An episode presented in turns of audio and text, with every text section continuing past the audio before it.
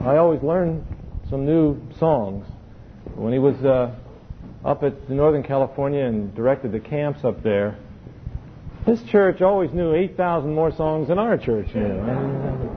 I don't know where it was. You come out of the sidewalk. I mean, scripture songs now, not ditties or things like that. But uh, there were a few ditties there, but uh, scripture songs, and I, I really appreciate that. So thank. These are two new ones for me.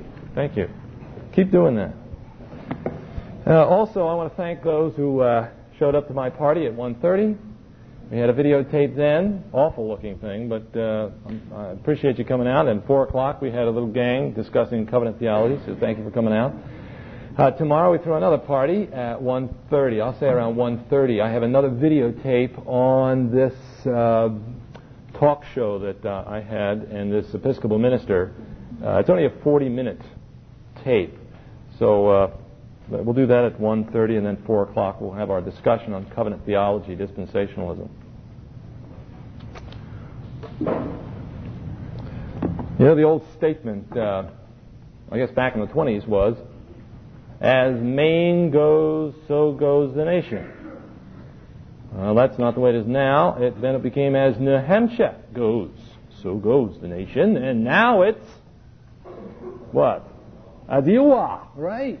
Iowa goes, so goes the nation. Who's, who's first? Iowa's first, isn't it? And uh, hopefully, up to Senator Kopp, it'll be California someday. He's put it in that California will have the first primary.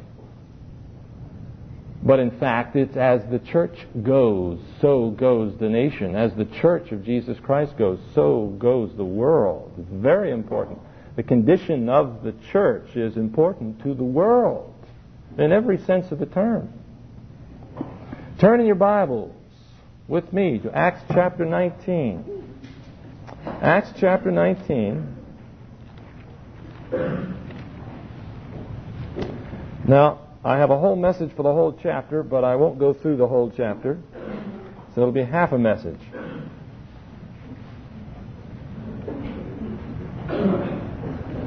So hopefully it'll be shorter.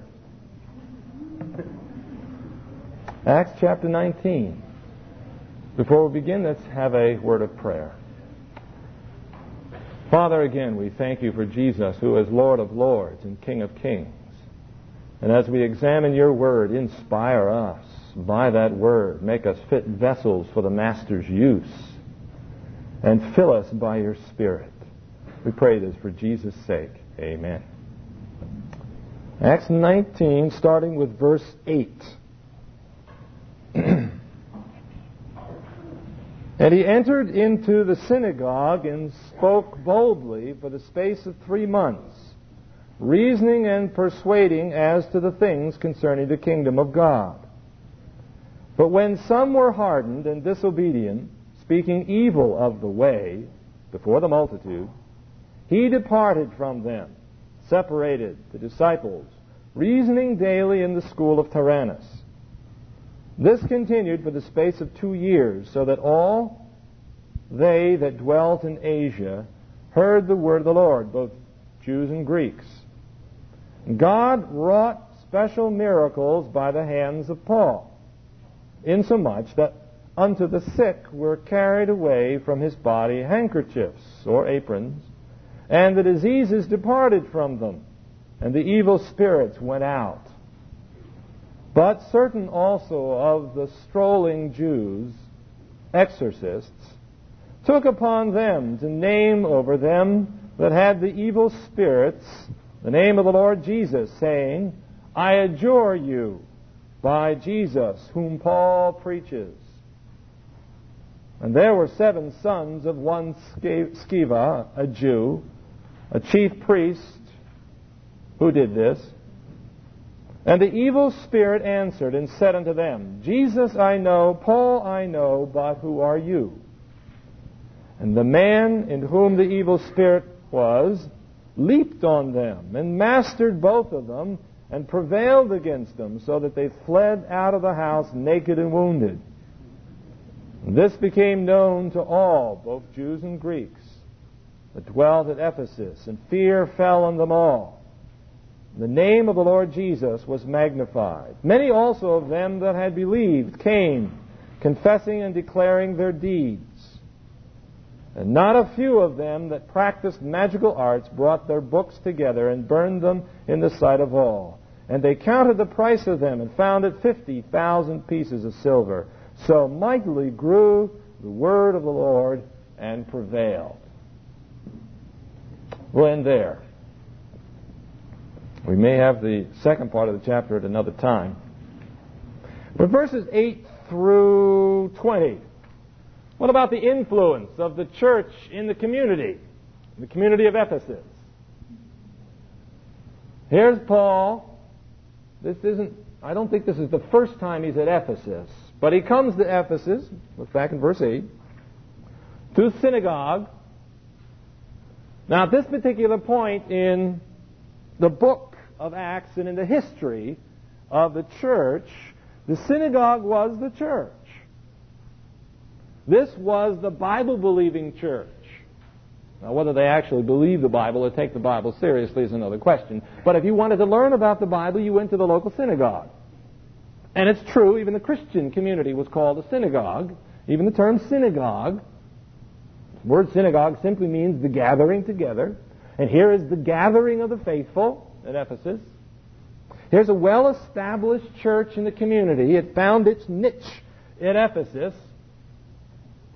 And Ephesus was known, throughout the rest of the chapter, it talks about this great temple to the goddess Diana, was known to be the guardian keeper of the great temple. And this temple of Diana, or Artemis, was supposed to be one of the seven wonders of the world. Well, it's quite interesting to have a pastorate or ministry in a city like that. At least when people come to visit you, you can take them around, show them this, show them this grand, magnificent temple. Something to brag about, where you live. Paul goes right to the synagogue, not to the temple of Artemis or Diana. Verse 8. And he entered into the synagogue and spoke boldly with them. Okay. What's the whole story about? The whole story is about the kingdom of God. He preaches about the kingdom of God. As a matter of fact, the whole book of, book of Acts is about the kingdom of God. Turn to, turn to the chapter 1. Turn to the front of the book of Acts, your Bible. What's the title you have on yours? Some Bibles just say Acts. Not very clever, doesn't seem to appeal to you a whole lot. Mine says the Acts. Some people get the Acts. Some people have the Acts of the Apostles. I think that the, the best title for this whole book it is not the Acts of the Apostles. Oh, yes, it is the Acts of the Apostles. But the supreme title of the book of Acts is the Acts of Christ. Well, some Bibles say the Acts of the Holy Spirit. And that's true too. So I'd like to phrase it the Acts of Christ, or the Acts of Christ through the Holy Spirit, through His apostles, through the church. So you could say it's the Acts of the church. But supremely, what you have in the whole book of Acts is the acts of Jesus Christ, the actual implementing of the reign of King Jesus. Now, there are some people, some Christians, Bible believers, that believe that Jesus is Lord and so forth, but they're really not convinced that Jesus is real Lord, or at least he's not king. Or if he is king, he's not exercising his rule. And I'll point them to the book of Acts. I mean, after all, you look around now in the world, you know, is Jesus king? Well, if this is what Jesus' kingship means, then maybe I don't want that kind of kingship. Or maybe there's not much to that kingship. If that's what kingship means, look what's going on in the world. When you look in the book of Acts, is this the kingship of Christ? Yes, very much the kingship of Christ. Don't separate the kingship or the work of Christ and the work of the Holy Spirit here. So Paul is t- telling them about the kingdom of God, which is the kingdom of Christ.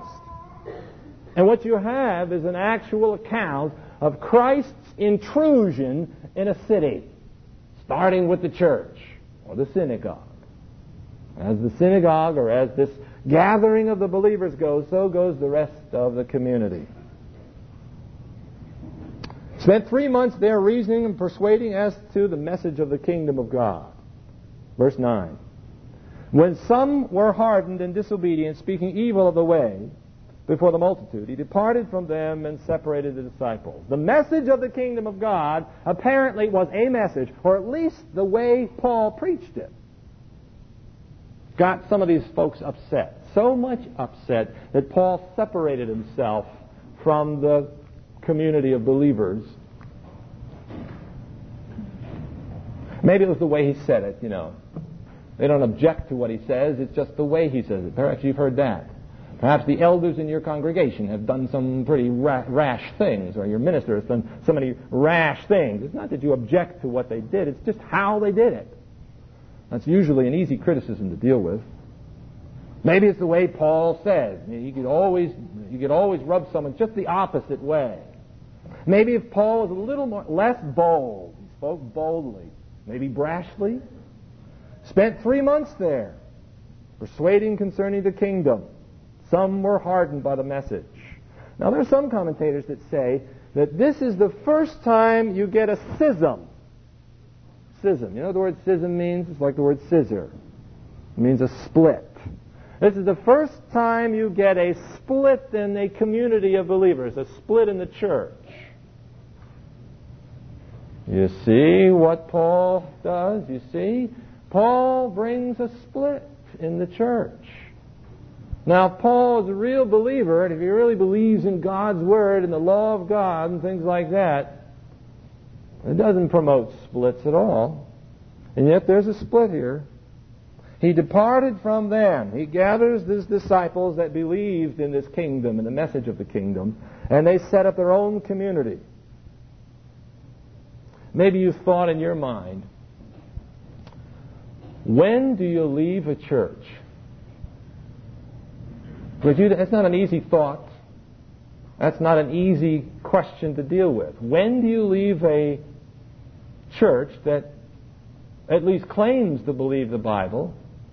I mean, it's easy if you're in a, an association or a group of people that just reject the Bible after a while, but there is some formality here. The synagogue at least uh, had some uh, connection to the Word of God. In Acts 15, it talks about the Moses is being read in the synagogues weekly, and yet they didn't accept the message of the kingdom. It's a hard thing to separate from the church. Well, this was a church of sorts that rejected the message of the kingdom. And they had to leave this church. It's interesting also the word, he departed from them. The word departed there in the original language is the word apostatize. Now, when we say the word apostatize, it's like they fell away from the faith.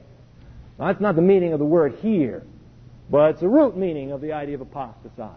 But for sure, the synagogue looked at Paul as falling away from the faith. And of course, Paul's not falling away from the faith. He's preaching the faith. And this community of believers of sorts, they were rejecting that message. They couldn't stand the message of the kingdom. The message of the kingdom will upset people. It will transform a society.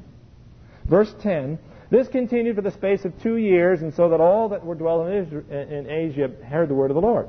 Now, here he is proclaiming the word of the Lord, persuading them, preaching, convincing them in such a way that apparently Paul wasn't. Uh, uh, going around all Asia at this particular point. For two years he stays at Ephesus, and apparently there are others spreading the word. He was such an influence. He stayed at Ephesus. Verse 11. And God wrought special miracles by the hands of Paul. Now I have the word special miracles. Does anybody have a different translation? Special miracles in verse 11. Anything different? Extraordinary. What do you have? Unusual. What was that? Unusual. Unusual. Extraordinary. Uncommon, that's more of a little translation. Yeah, uncommon. That's right. It's interesting. Miracles are uncommon. I mean, we don't run into those all the time. It's, de- it's the definition of a miracle. When's the last time you had one? Oh, we have them all the time. Well, they stop being miracles after a while. Whole definition of a miracle is that which is extraordinary. And here it compounds the word extraordinary. Uncommon miracle. These were the uncommon miracles. You've seen this on TV, haven't you? handkerchiefs taken away from his body and they were uh, sent to people who had diseases. and evil spirits left them, little patches of cloth. Now, if you are in a city, a famous city like Ephesus, and you're in a dead church, how do you get people to come out anyway? You got to have some gimmick. You got to have something to have a draw there, right? Why not a patch of cloth, a prayer cloth of some sort, and send that around to people? Some some little gimmick. That's nothing wrong. Paul did it. Here it is. Insomuch uh, that unto the sick were carried away from the, his body handkerchiefs and aprons and all kinds of things. What a way to attract the crowd, right? This is the way you want to attract the crowd. Now you want to teach them the gospel, right? You want to get them to heaven. Isn't that the most important thing? Wanting to get them to heaven. Now how you draw them in, that may be another thing. You may use all kinds of gimmicks and gadgets to bring them in, just as long as you bring them in. Aren't we, aren't we to learn from this text that you can use this kind of stuff? Well, I don't think so. And I think the emphasis on that expression, unusual miracles, indicates that this was something special he wasn't doing this. Doesn't say Paul was doing this. Doesn't say Paul was sending around these things. It's in the passive sense, which means they were being done uh, to him or taken from him or carried away from his body. I don't know whether Paul advocated any of that stuff, but maybe they were just pulling it off him. Fantastic things. This was not an ordinary thing to do. We're not to go to this text to find out how they did it. Hmm. We ought to do that. Send little, uh, how about if we send little uh, plastic amulet, uh, not amulets, but things uh, with a Bible verse on it, or something, uh, a happy expression. Um, now he gave these away. Now, if you give them away, you're stupid. Maybe you can make some money off this thing. But they were unusual things. Verse 13. Certain of the strolling Jews exorcists took upon them the name over. Here were some Jews. We could call them people that believed in the Bible. In a, in a fashion, in a way. They used the Bible. Uh, they were casting out demons, a good thing to do. There's nothing wrong with that. It helps out society. The less demons in society, the better society is. Isn't that right? So that they were taking on themselves some basic good deed. Why not do what Paul does? Let's start casting out these demons. We'll use the name of Jesus. Take upon them to name over them that had the evil spirits in the name of the Lord Jesus. After all, Paul did it. Why can't I? If Paul simply says in the name of Jesus, come out, big deal. I mean, so what? I can do that too. Everybody ought to be able to do that. And so, once again, there are people that take a look at this text and simply say, hey, you know, there's something here.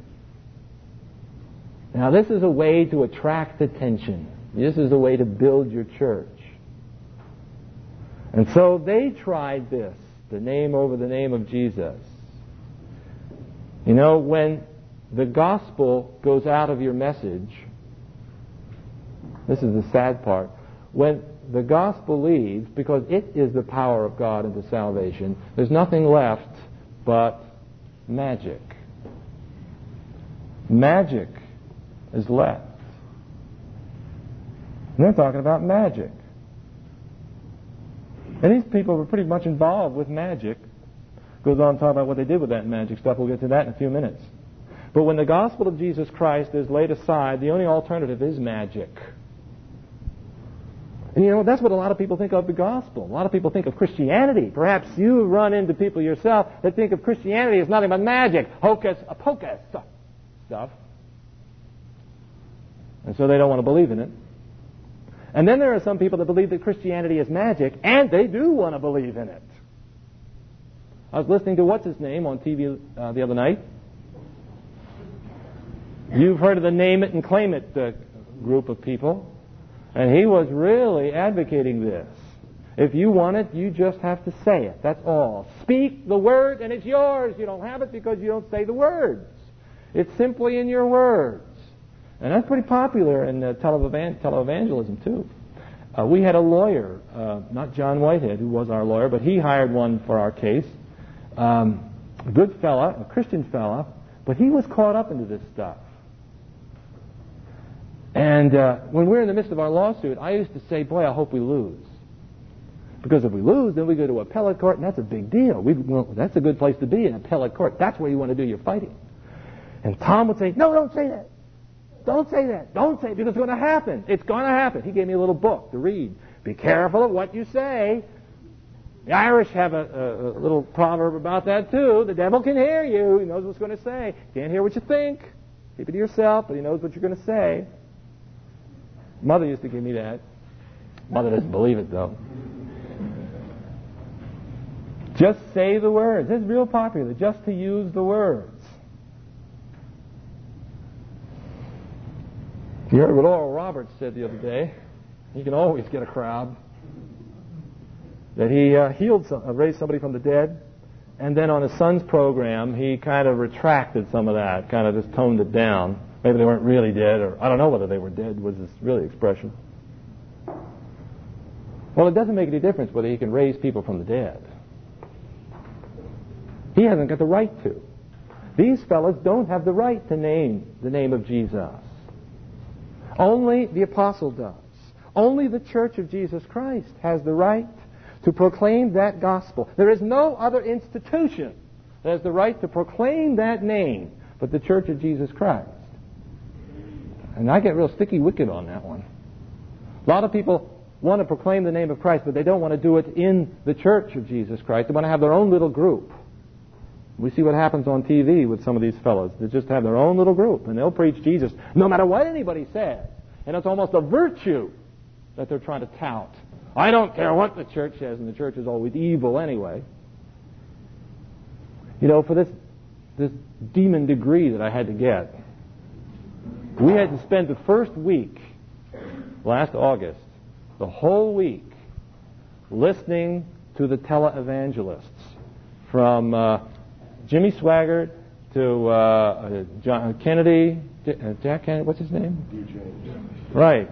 Jim Kennedy. And we had to watch them all. It was about a dozen of them. The whole week. Wow, watching all that stuff. And you know, I, I, I, I grew to like Jimmy Swaggart. I don't agree with everything he says. But he's real forthright. One thing I was really upset about was there's one who attacks the Church of Jesus Christ.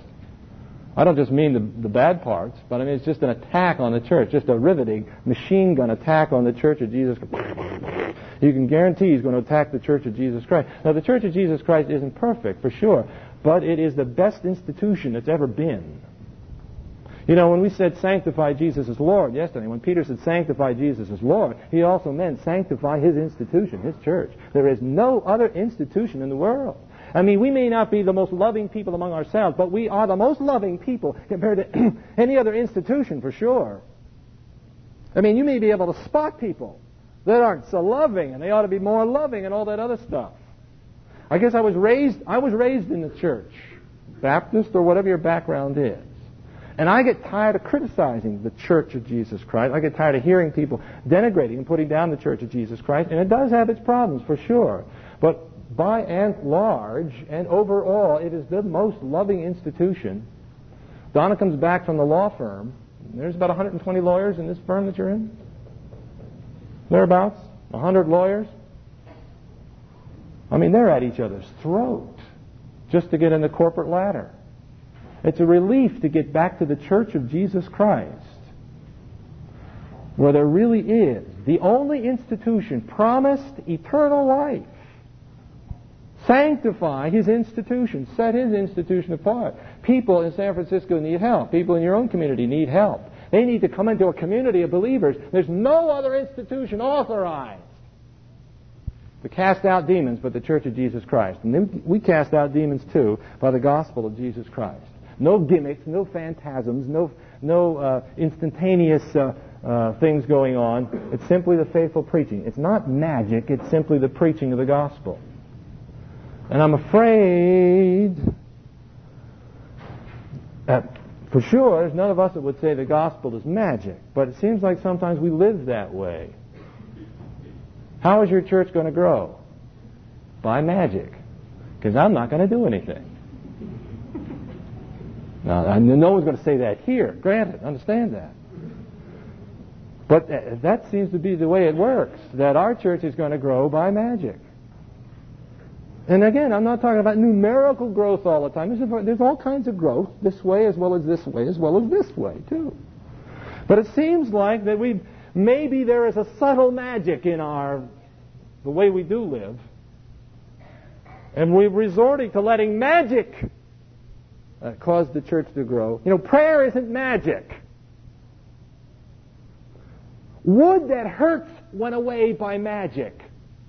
Would that the last time you said something to somebody, it's the wrong thing, and you realize that just after you said it, you could just so wipe it away and start over again. It doesn't happen that way. You've got to apologize, or you've got to repent.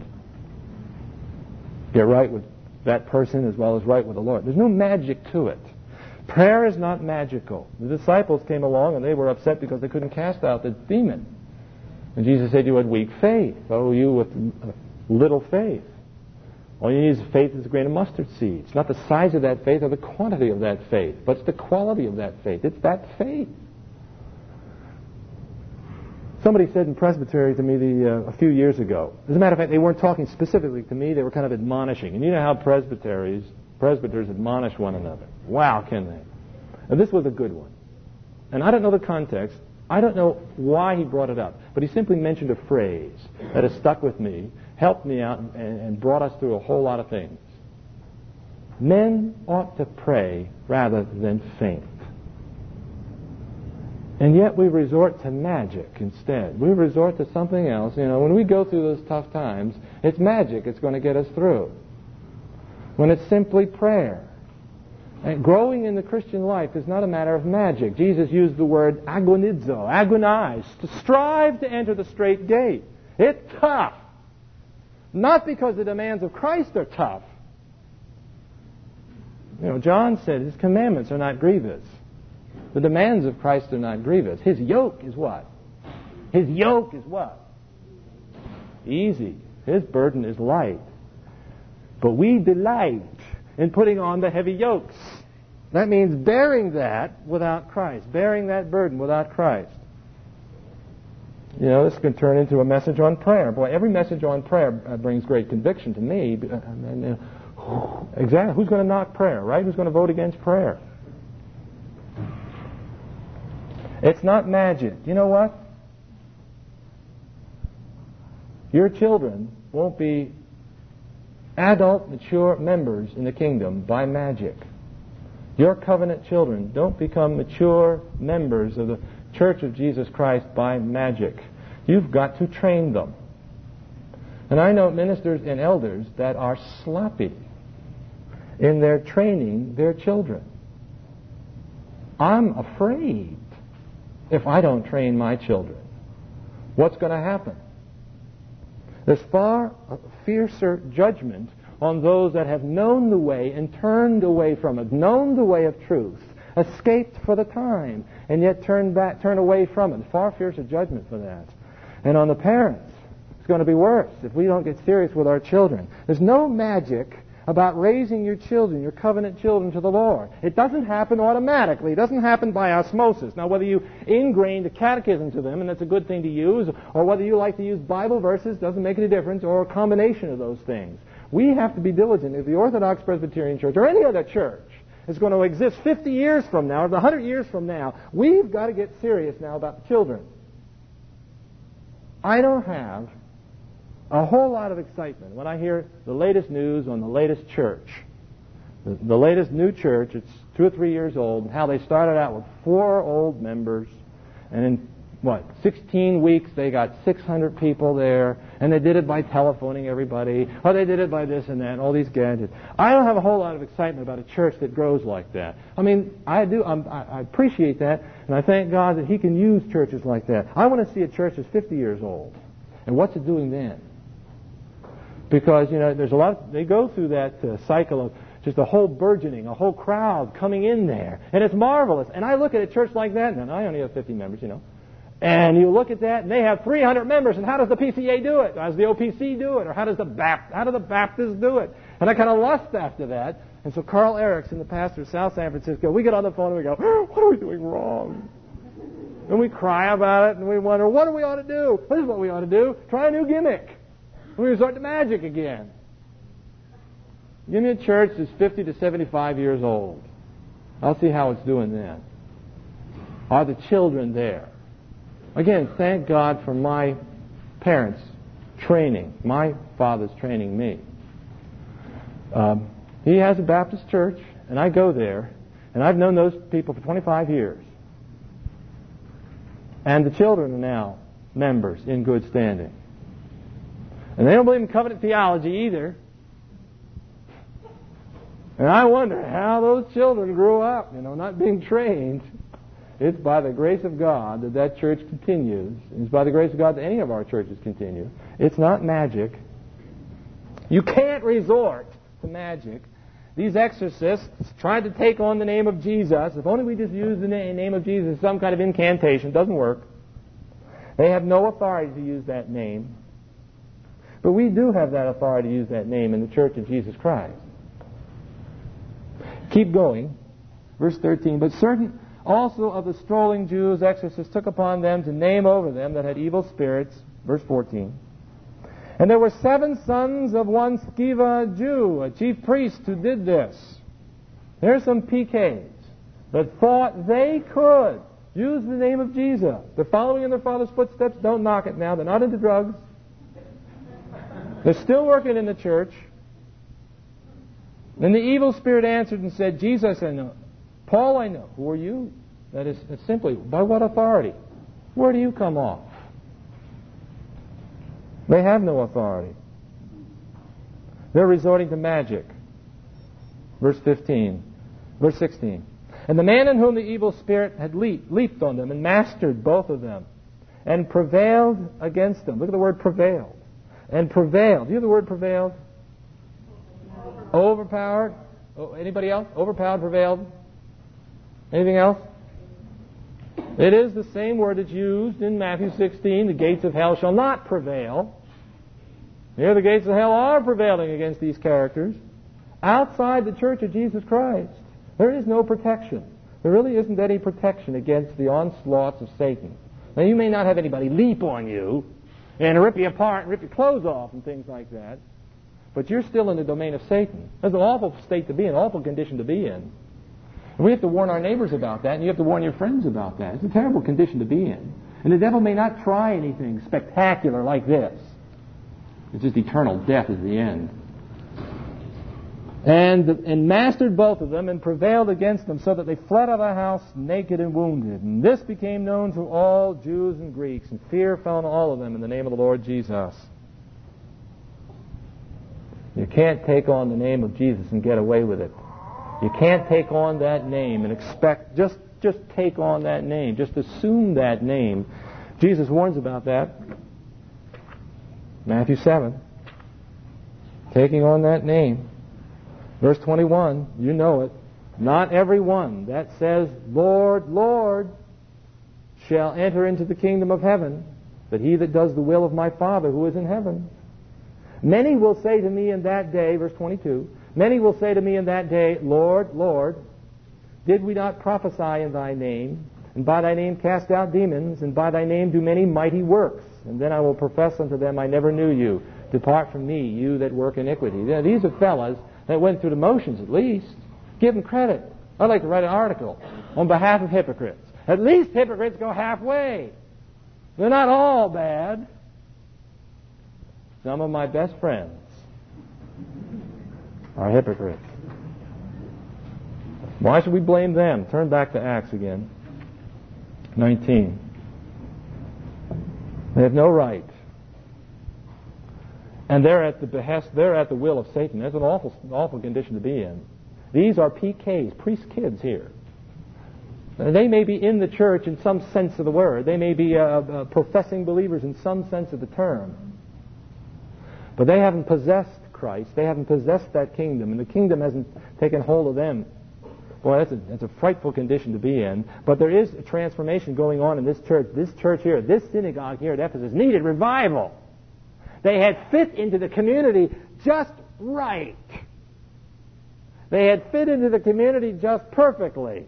They became part of the establishment. Just as long as they don't rock anything. That's what Paul's doing. Verse 18. Many also of them that had believed came confessing and declaring their deeds. And not a few of them, which means there's a lot of them, that practiced the magical arts brought their books together. See, they were using magic. Now, the Jews, not all the Jews, but the Jews have a book called the Kabbalah. You ever read the Kabbalah lately? You've read through the whole. I haven't read through the whole thing. Excerpts of the thing. It's a basically a magic book. Now, when we say magic here, we're not talking about the little showman type of sleight of hand, David Copperfield thing that makes the uh, Empire State Building disappear. We're talking about those that some, that believe there's something very secret, occult, subtle, and they can somehow by meditation and performing certain deeds, uh, progress up the ladder of uh, deification and morality and all this kind of stuff, and then get to heaven. And the Kabbalah teaches you all the secrets. It teaches you the secret letters of the Bible. It teaches you the secrets of the stories. You don't get don't don't fall for the stuff about Abraham taking the knife and trying to skewer his son. That you know maybe it happened, maybe it didn't happen. The Kabbalah though wants to tell you the re- the real story or the real meaning. Don't get hung up with the historical part. The historical part is kind of a shroud. It's kind of a, you know, just a vehicle. And the Kabbalah is the key to get you into the magic, you see. Now, most of us haven't read the Kabbalah. We don't care one way about the Kabbalah. But again, some people want to use the Bible as an amulet. They want to use the Bible just as long as they have their Bible verses memorized. It's almost an amulet. It's almost a uh, incantation. These Jews were caught up with magic. And what do they do with it? And not a few of them that practiced magical arts brought their books together and burned them in the sight of all. See, Christianity is a culture destroyer. Christianity is a culture destroyer. Book burning. Now, I don't know what goes on in Southern California. I do.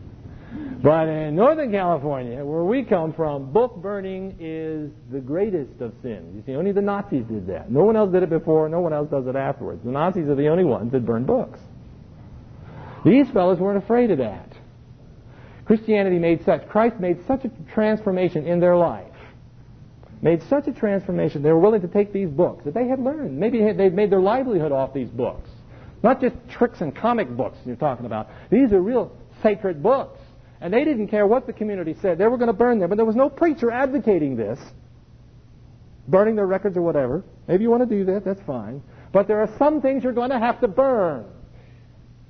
Christ does make, does make such a radical change in people, and that's scary when you look at that passage. They came willingly.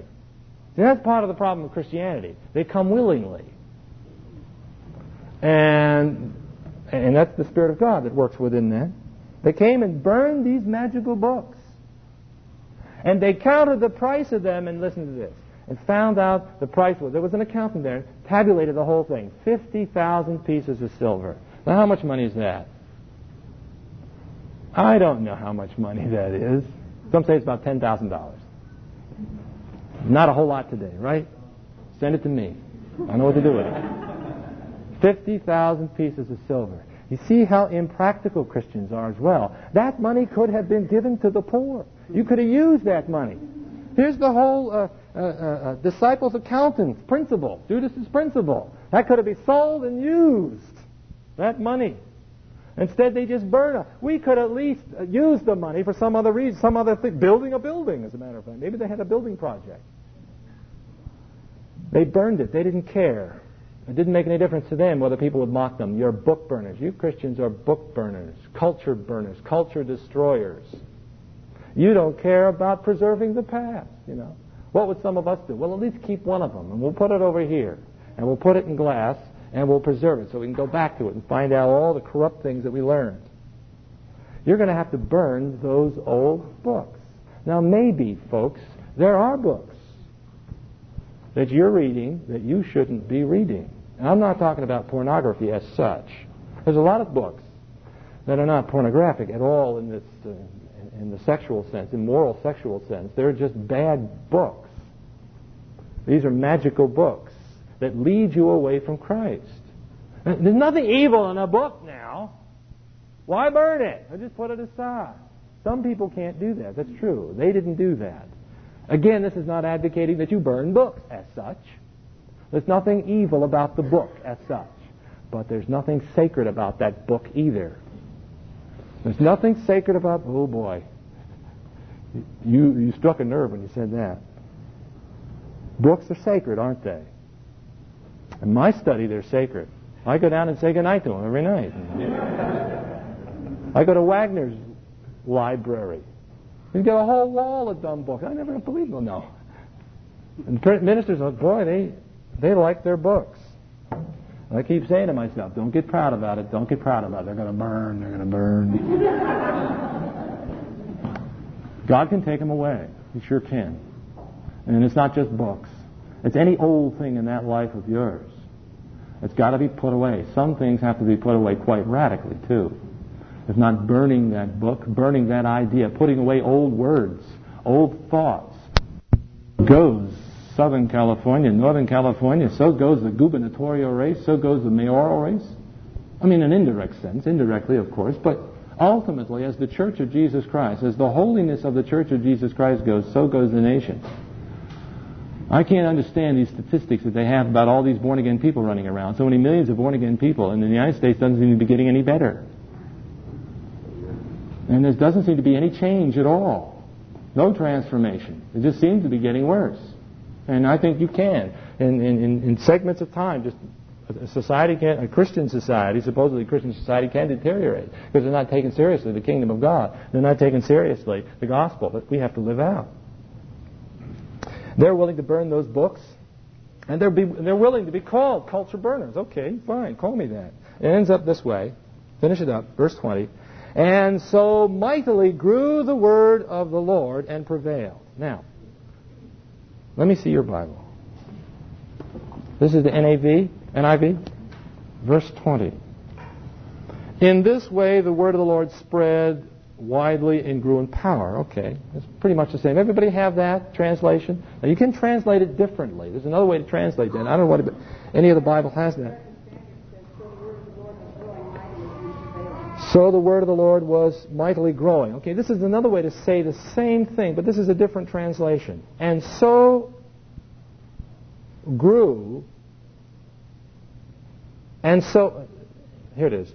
And so mightily of the Lord, the word grew and increased. So mightily of the Lord, the word grew and increased. Uh, it's a little bit different emphasis. The meaning is essentially the same. So mightily of the Lord, the word grew and prevailed. Now there's the word prevailed. Take a look back in verse 16. There's the not prevailed. That is, the demons prevailed. And now the word of the Lord prevails. See, the end of the episode, the end of the story is the word of the Lord grew and increased. How does the word of the Lord grow? What do they just print more Bibles or something? How does the word of the Lord grow? Is it living? What do you feed a living Bible? How does it grow? Well, it's referring to the spreading of the Word of God, the keeping of the Word of God, the increase of believers in the Word of God. See, the expression, the, the Word of the Lord grew and prevailed because they got serious about that God's Word. As the Church of Jesus Christ goes, so goes your community, so goes the nation. Now, how, how are we doing? Not only in our churches. Are we happy the way, we, we comfortable in our churches? Ed Elliott uh, was my father in the Reformed faith, and he said to me when I started my church, Beware of your church becoming an old shoe. I'm wearing one right now, an old shoe. Because it's comfortable. And I don't want another one. I don't care what it looks like or smells like. It's comfortable. Beware of your church becoming an old shoe. You don't care what it looks like or smells like. Now, I'm not talking about the building either, but the people. We can't be comfortable. People come to my church and they say, well, it's nice to be here, but I don't feel comfortable. And I say, thank God. We don't want to make you comfortable. We want to give you comfort for sure. The gospel alone gives you comfort, not comfortable. How are we doing in our churches? Are you prevailing? Is the word of the Lord prevailing in your life? Let's pray. Father, again, we thank you that you provoke us into love and to good works. And Lord, we need that work of grace in our hearts. It is not magic. Churches grow not by magic. Prayer is answered not by magic. Our children will grow up and take our place and continue the work of the kingdom by your grace and by the promise of the covenant, not by magic. Lord, forgive us of resorting to magic. However it may come out, whatever form that magic may take, Lord, make us a people that strive for Christ's sake, for Jesus' sake. Amen.